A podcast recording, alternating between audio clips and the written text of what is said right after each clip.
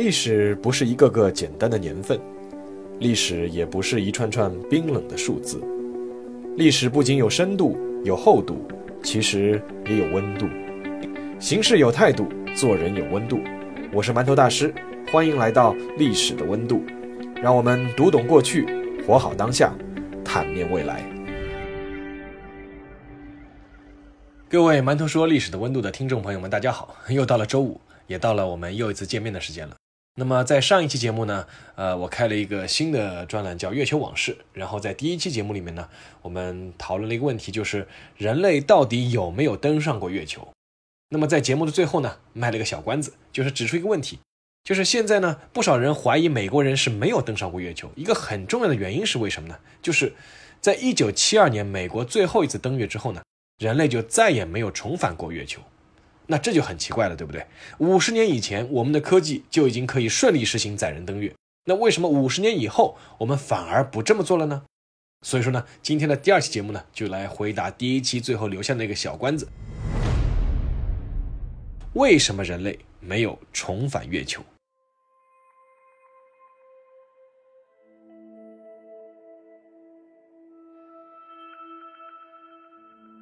让我们先回到一九七二年的十二月十九日，地点呢是美属萨摩亚群岛东南大概六百五十公里的太平洋。那在那一天呢，有一个奇怪的飞行器带着三个降落伞缓缓降落到了太平洋的洋面。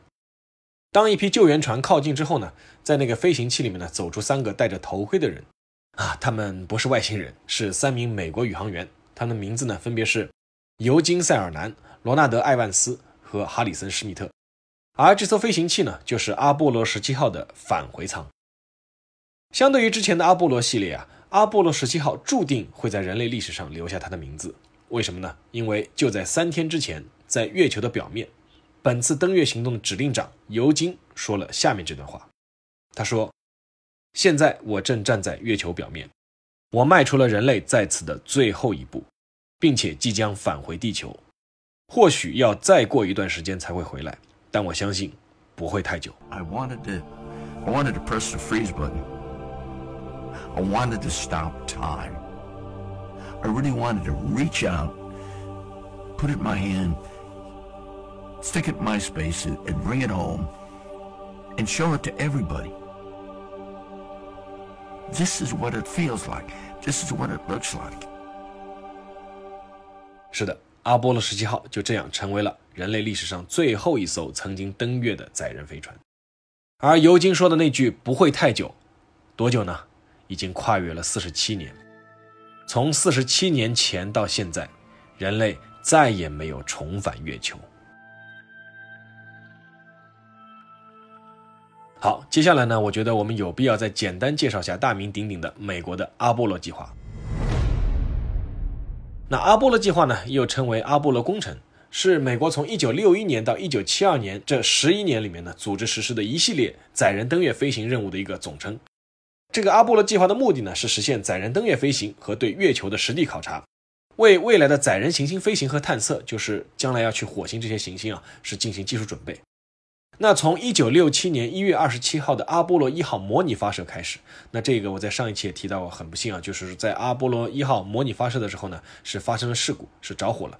那三名非常优秀的宇航员呢，就当场遇难。那么从一九六七年一月二十七号的阿波罗一号到一九七二年的十二月十九号为止，阿波罗工程呢，一共有十七个序列号的宇宙飞船。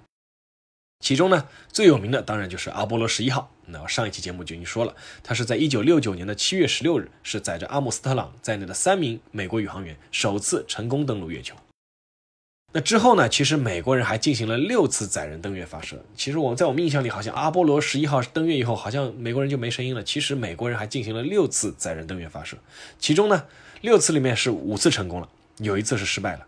那失败的呢，就是阿波罗十三号。那它是在过程当中，路途当中呢是出了故障，但是值得一提的是什么？就是这三名宇航员是成功返回地球，非常不容易。那美国人还为此专门拍了一部电影，就叫做《阿波罗十三号》。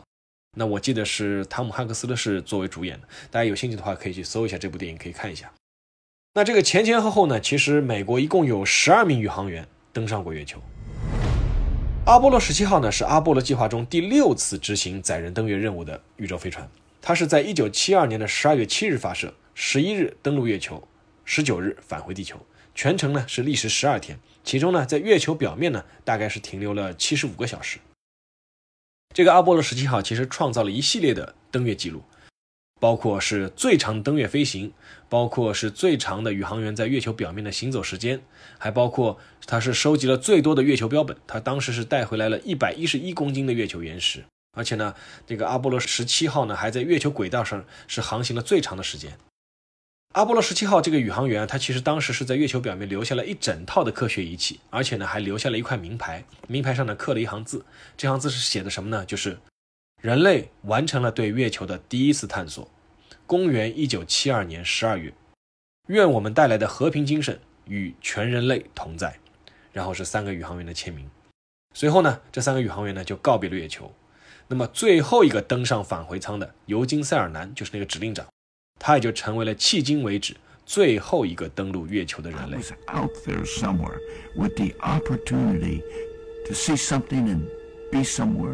and do something that only 12 human beings in the history of mankind have been able to do or be or see. Probably one of the most memorable moments for me because I looked down at my footprints and I knew I wasn't coming this way again. Why were we here? What did it mean? I looked over my shoulder and there's the earth. There's reality. There's home. 那从任务的角度来说呢，阿波罗十七号这个完成任务肯定是圆满成功的。但是呢，随着阿波罗十七号的归来呢，阿波罗计划呢就到此结束，就再也没有发射过了。其实原来美国人打算是一共发射到阿波罗二十号的。那么在这个计划停止以后，随着时间的推移呢，质疑声音就越来越响，所有的质疑声就围绕一个问题：为什么我们不再重返月球？那这个问题呢，确实是一个大家都关心而且充满怀疑的问题。因为早在上世纪七十年代初，美国就已经掌握了频繁发射载人飞船登月的技术，但是呢，突然就停止了。而且在之后的四十七年时间里，人类的科学技术呢，其实已经大踏步前进了。但是为什么到了今天，美国人却一次也不去月球了？那这个难道不可疑吗？好，那么各种猜想呢，当然就纷纷出炉了。其实，所有关于美国人为什么不再去月球的这个猜想，基本上百分之九十九都是围绕一个词。就是外星文明。那第一个关于美国人登月以及外星文明的猜测呢，是登月第一人阿姆斯特朗，就是那个宇航员的。最经典的一种说法呢，说是说是阿姆斯特朗是在自己的自传里面写到，说在一九六九年进行完月球漫步，从月球返回地球这个途中啊，他是真实感受到了有外星文明在注视着自己，并且表示自己的队友呢也看见了眼前突然消失的不明飞行物。而且还有人透露，说是早在阿姆斯特朗踏上月球表面的那一刻之前的六个小时，阿波罗十一号他派了艘登月艇“老鹰号”，其实就已经着陆了。当时的另一名就是阿姆斯特朗的队友叫埃德林，他曾经说自己目击过不明光源，他甚至还因此崩溃地喊道：“说快看，突然消失有不明物体。”那按照埃德林自己的描述呢，他当时是看到了一些星光在那边一闪一闪，他觉得呢是外星人派来监视的飞船。那当然了，必须要指出的是，那埃德林呢，其实是在 NASA，就是美国宇航局啊，内部其实口碑不好。为什么呢？因为大家都觉得他是一个爱出风头的人。之前呢，一度打算是不让他和阿姆斯特朗去搭档去登月了。那艾德林说这个话，其实是在一个美国拍的纪录片里面，那个纪录片呢叫《Aliens on the Moon》，说是外星人在月球，就是真相揭露。那这个纪录片呢，是美国 NBC 的一个有线电视频道叫 SYFY，在二零一四年推出的。其实这个纪录片推出来以后，其实在业界没有引起很大的轰动，因为可能他也没有提出什么证据吧。如果有兴趣的同学可以自己去搜索一下，看看啊，你看看这个是真是假吧。你网上应该搜得到，至少片段应该搜得到吧。那所以说，关于这个第一批宇航员看到外星人的说法呢，没有给出任何官方的证据，而且还有最最关键的一点，之前不是说说是阿姆斯特朗在自己的自传里面写到怎么怎么怎么吗？但是实际情况是，阿姆斯特朗从来就没有写过自传。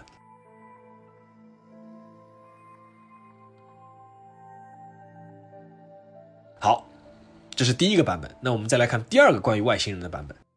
那这个版本呢，就关于叫阿波罗十八号了。可能有人会问，前面不说的阿波罗工程不就到十七号就结束了吗？对，但是在这个世界上有相当一部分人是深深相信，其实美国人在阿波罗十七号之后呢，还进行过一次登月。那就是搭载的就是阿波罗十八号。按照这批人的说法呢，就是一九七四年十二月，美国呢发射了阿波罗十八号，不仅发射，而且顺利登陆了月球，只是在最后遭遇了神秘的外星文明，在月球上啊遭遇了外星文明。那阿波罗十八号甚至还被一个俄罗斯制片人和一个西班牙导演叫拍成了一部电影，就叫《阿波罗十八号》，拍的就是说这三名阿波罗十八号的宇航员当时在月球上就遭遇了外星文明，最后呢就全部牺牲了。那这部电影呢，其实大家去可以看一下，那个是采用了七十年代那种电影拍摄风格，就是故意做成那种啊滋啦啦或者说有点模糊的那种风格。那结果就引来了观众大量吐槽。但是呢，这个西班牙导演就说：“他说我们并不是拍了这部电影，而是通过各种方式找到了这部是从 NASA 流传出来的视频。这个就仁者见仁，智者见智了，大家自己觉得相信不相信吧。电影的炒作手法还是有很多的嘛，对不对？”而且这个各种说法是很多。当时我记得互联网还冒出来一个人说自己是阿波罗二十号的宇航员，说自己一九七六年还登上过月球。那这个东西就是看过算数啊。那这是第二个版本。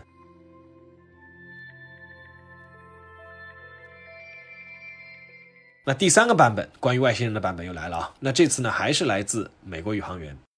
那在阿波罗登月过程中呢，曾经发生过这样一件事情。当时呢，两名宇航员回到指令舱以后呢，那么登月舱忽然是失控坠毁在月球表面。那设置在离坠落点七十二公里处呢，有个地震记录仪，记录到了大概持续十五分钟左右的震荡的声音。那这种声音呢，就像一只大钟和一个大锣鼓发出的那种声音。而在那个阿波罗十二号登月的时候呢，他们还有一次碰撞月球，发出的回声呢，持续了整整四个小时。那么有人指出，如果说月球是实心的话呢，这种声音只能持续是一分钟左右。另外还有观点是，科学家呢在月球发现了，其实月球也有类似地球那样的地震，那叫月震了，对吧？地球上震动叫震动，叫地震嘛。月球上震动叫月震。那月震的震级呢很弱，最大的月震呢也就相当于地球上地震的大概一级地震或者二级地震。但是呢，震动的时间却持续时间很长。那么结合前面的就是那个回声只持续一分钟，那可以持续四小时的回声只持续一分钟，和这个月震的等级很弱，说明什么呢？就是有人抛出了一个观点，这一切证明。月球是空心球。那关于这个观点呢，苏联有一个著名的天体物理学家叫瓦西里，他呢在《共青团真理报》上曾经写过一篇文章。这个文章的观点是什么呢？就是月球很可能就是外星人的宇航站。他认为月球是空心的，那在它的表面下面呢，存在着一个极为先进的文明世界。那这个等于说什么？这等于说这个月球本身它就是一艘太空战舰，对不对？那这还了得？那但是现在呢，其实有不少科学家指出呢。就是月震之所以持续的时间呢比地震长，原因呢就在于月球上没有水和松散的沉积层。那正是因为有水和比较松散的这个沉积层啊，对这个月震呢有一定的吸收作用，才使月震波很快的衰减。大多数的科学家呢还认为，其实月球内部的结构呢和地球是完全一样的，就是由月核、月幔以及月壳组成，就像我们的地核、地幔、地壳一样，那并非是空心的。好，再来看第四个关于外星人的版本。这个版本呢，就来自于当时最大的竞争对手苏联。那瑞典曾经有科学杂志报道过，说早在1964年，苏联发射过月球九号探测器。那这个探测器呢，就在月球背面拍到了一个飞碟基地和由形状奇特的高大建筑物组成的城市，听上去很吓人啊。然后到了1968年12月25号的时候呢，当时的阿波罗八号的飞船。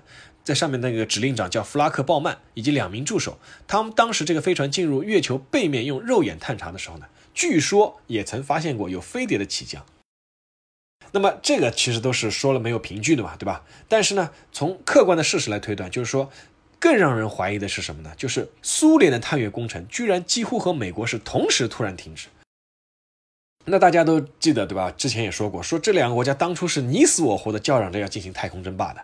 那一个国家是率先实现了人类进入太空，加加林。苏联是第一个是发射探测器是月球着着陆的。那美国呢是实现了载人登月。然后呢，突然之间两个国家就全部停止了。于是呢，就难免有这样一种说法，说美国和苏联都是受到了外星文明的警告。但是呢，我觉得更令人信服的一种说法，那至少从苏联方面来说啊，更令人信服的一种说法是什么呢？就是苏联在后期啊，其实是被美国给拖垮了。是无论是资金还是技术上都被美国人拖垮了，就是迈不过最后这道载人登月的门槛。这个其实和外星文明的警告没有什么关系，比如说举个例子，当时美国用来发射那个飞船的是叫土星五号，对不对？苏联当时用来发射的是叫 N 一火箭。那 N 一火箭呢，前前后后一共发射了四次，四次全都失败了。那最终只能被迫取消计划。那不是不想发射，是发射不上去，那怎么办呢？那当然了，也有人不服呀，说，哎，你看，苏联是第一个把人类送上太空的，是第一个向金星发射探测器的，而且又是第一个向月球发射探测器的，居然会在最后载人登月这临门一脚上，怎么就止步不前了呢？关于这个问题，我在那个知乎上看到一个帖子，有一句话回答了，我觉得挺有意思的。他当时是怎么回答呢？对你说那个临门一脚，对不对？那中国男足临门一脚都已经几十年了，为什么就老是冲不出亚洲呢？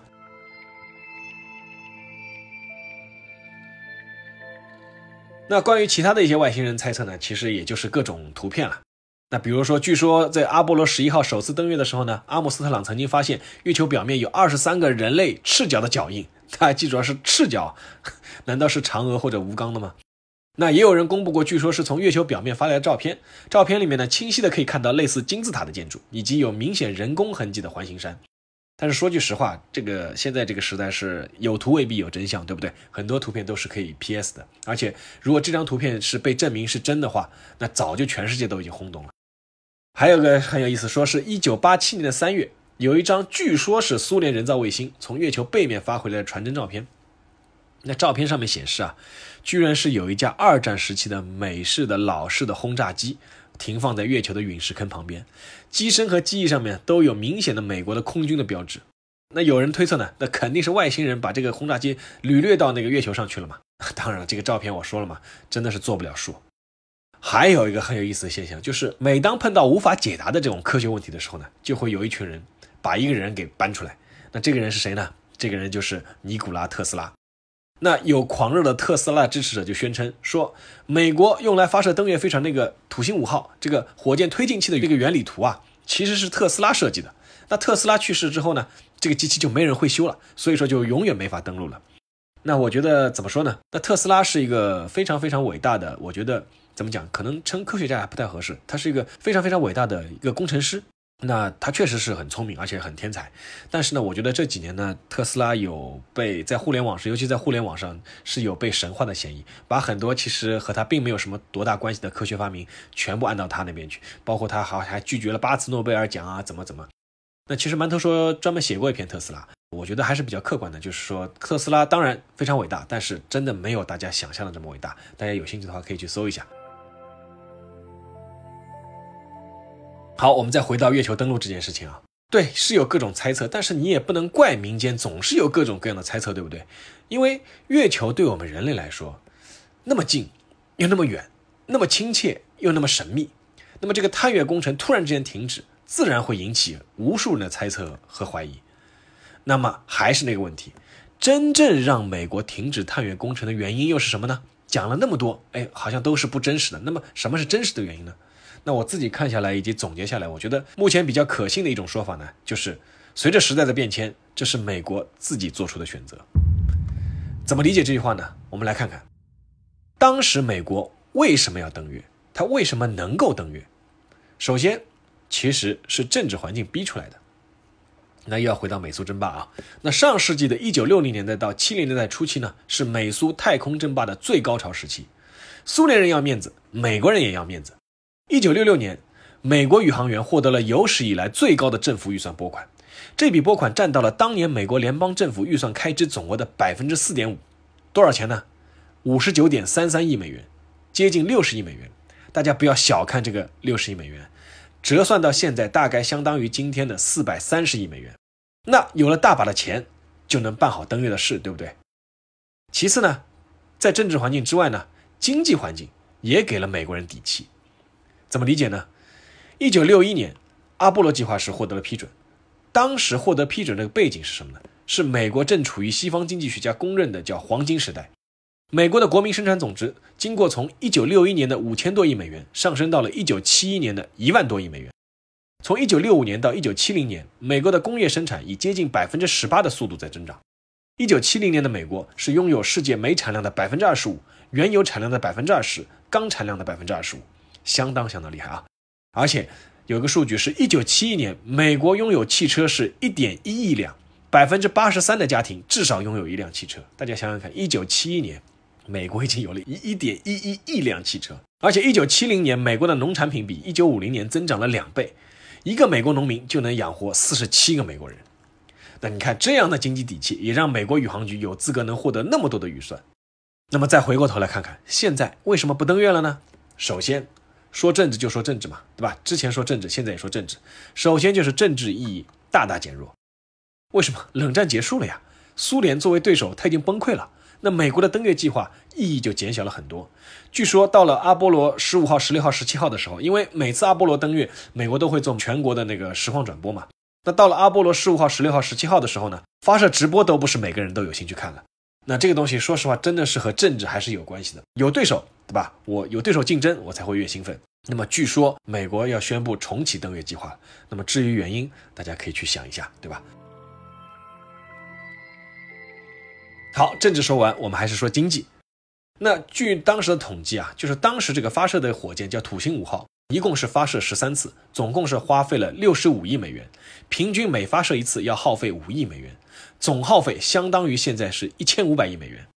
那就现在相当于每次发射一次就要花费一百一十五亿美元，这是个什么概念呢？就是每发射一次土星五号的火箭，美国现在就可以用来造一艘超级航母。而且呢，是从一九七三年的石油危机以后呢，美国的经济呢就再也没有回到过黄金时代，所以说美国宇航局的预算呢也开始逐年减少，根本就无力支撑起登月那么庞大的计划。一九六六年的那个百分之四点五那个六十亿美元的预算是成了可望而不可及的巅峰。而且从两千年开始，美国的主要任务变了，变成什么呢？我们也知道，二零零一年九幺幺，美国主要任务就变成了反恐。从二零零一年到二零一四年财年，美国在反恐上耗费的预算呢是一点六万亿美元，这是美国国会研究所的数据啊。那我觉得这也是一个侧面的原因。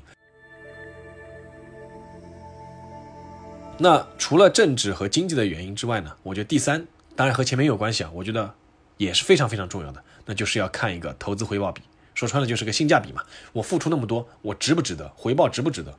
那如果说我耗费巨大有回报。那倒也是一回事，但是从目前来看呢，登月耗费的成本实在是太大，美国人觉得在短时间内根本无法获得经济回报。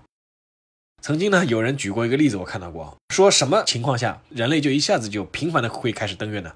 就是人类从现在开始具备了月球开发和居住的能力，就是登上月以后就立刻就能去住了，就能开发殖民地了，谁先上去谁就能插面旗帜，这块地是我的，我就立刻开始可以殖民了。那么在这样的背景下，瞬间就会有超过十个以上的国家拥有登月能力。那利益驱动一切嘛，对吧？有利益就会有动力，这也可以理解。那也正是因为这个呢，美国宇航局的重心呢就发生了转变。那么他们不是不再探索太空了，而是呢是抢在苏联人之前出了风头之后呢，就换了一个方向。就是在有限的预算里呢，美国宇航局呢就把投入的重点呢转向了天空实验室、航天飞机的研制，以及大量的无人探测器以及人造卫星。所以说，总的来说呢。我们总觉得啊，美国停止登月背后肯定是有个惊天大秘密，对吧？是个非常恐怖的原因，或者说肯定是一个很吓人的原因。但是呢，很可能原因就是这么简单，就是没钱了。我觉得花下钱不合算，那算了，就不登了吧。不是我不能登，是不想登了。很可能就是这么简单。那么最后还有一个问题，我觉得包括我在内，大家还是比较关心的，就是。人类还会重返月球吗？我相信，其实每个人都相信，答案是肯定的。就像今天这个节目开头，我们说到过阿波罗十七号那个指挥长尤金·塞尔南，他当时说了一段话。那那段话的末尾，他是这么说的：“他说，我们即将离开月球，正如我们从这里踏上月球。上帝保佑，我们将会回到这里，带着所有人类的和平与希望。”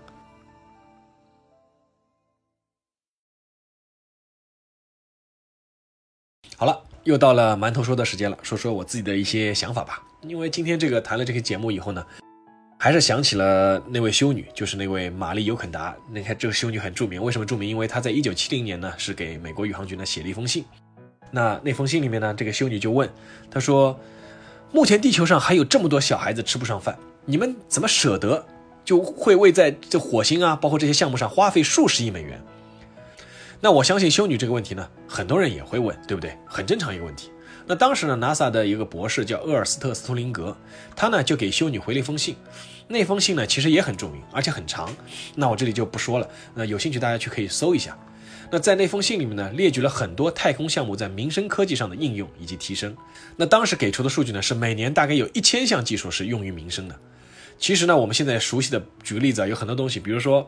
我印象很深啊，就是我记得我小时候发烧，对不对？要用温度计，要么塞嘴里，要么放在腋下啊，比较痛苦的还要塞到屁股里去，对不对？但是现在发烧很方便啊，就是那个红外线耳温枪，对着那个耳朵哔一下，温度就跳出来了。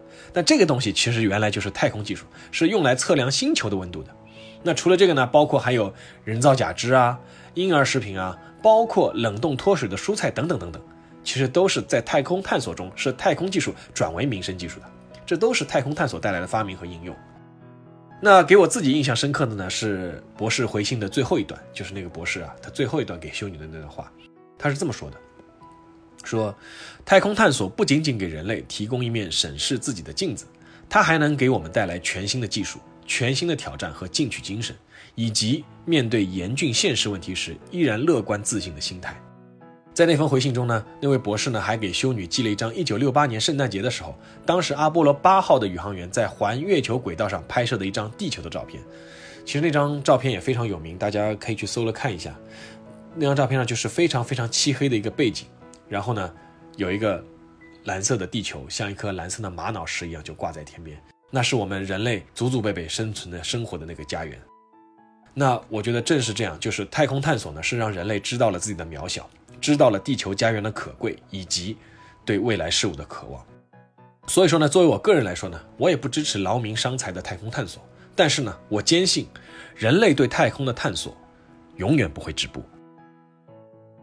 好了，呃，今天的这期节目呢，到这里就告一个尾声了。那月球往事呢，还剩第三期节目。那前面两期呢，其实我们讲的是一个登月的事情。那在第三期呢，我们会聚焦到具体的一群人。那这群人呢，很特别，他们就是。曾经登上过月球又返回地球的那批宇航员，那么他们在返回地球以后发生了些什么事呢？那么就再卖个小关子，我们就听下一期第三期吧。那好，今天的节目就到这里，感谢大家的收听。如果大家有兴趣的话，可以去看馒头说的微信公众号，或者去买《历史温度》的书。感谢大家，谢谢大家，我们下期见。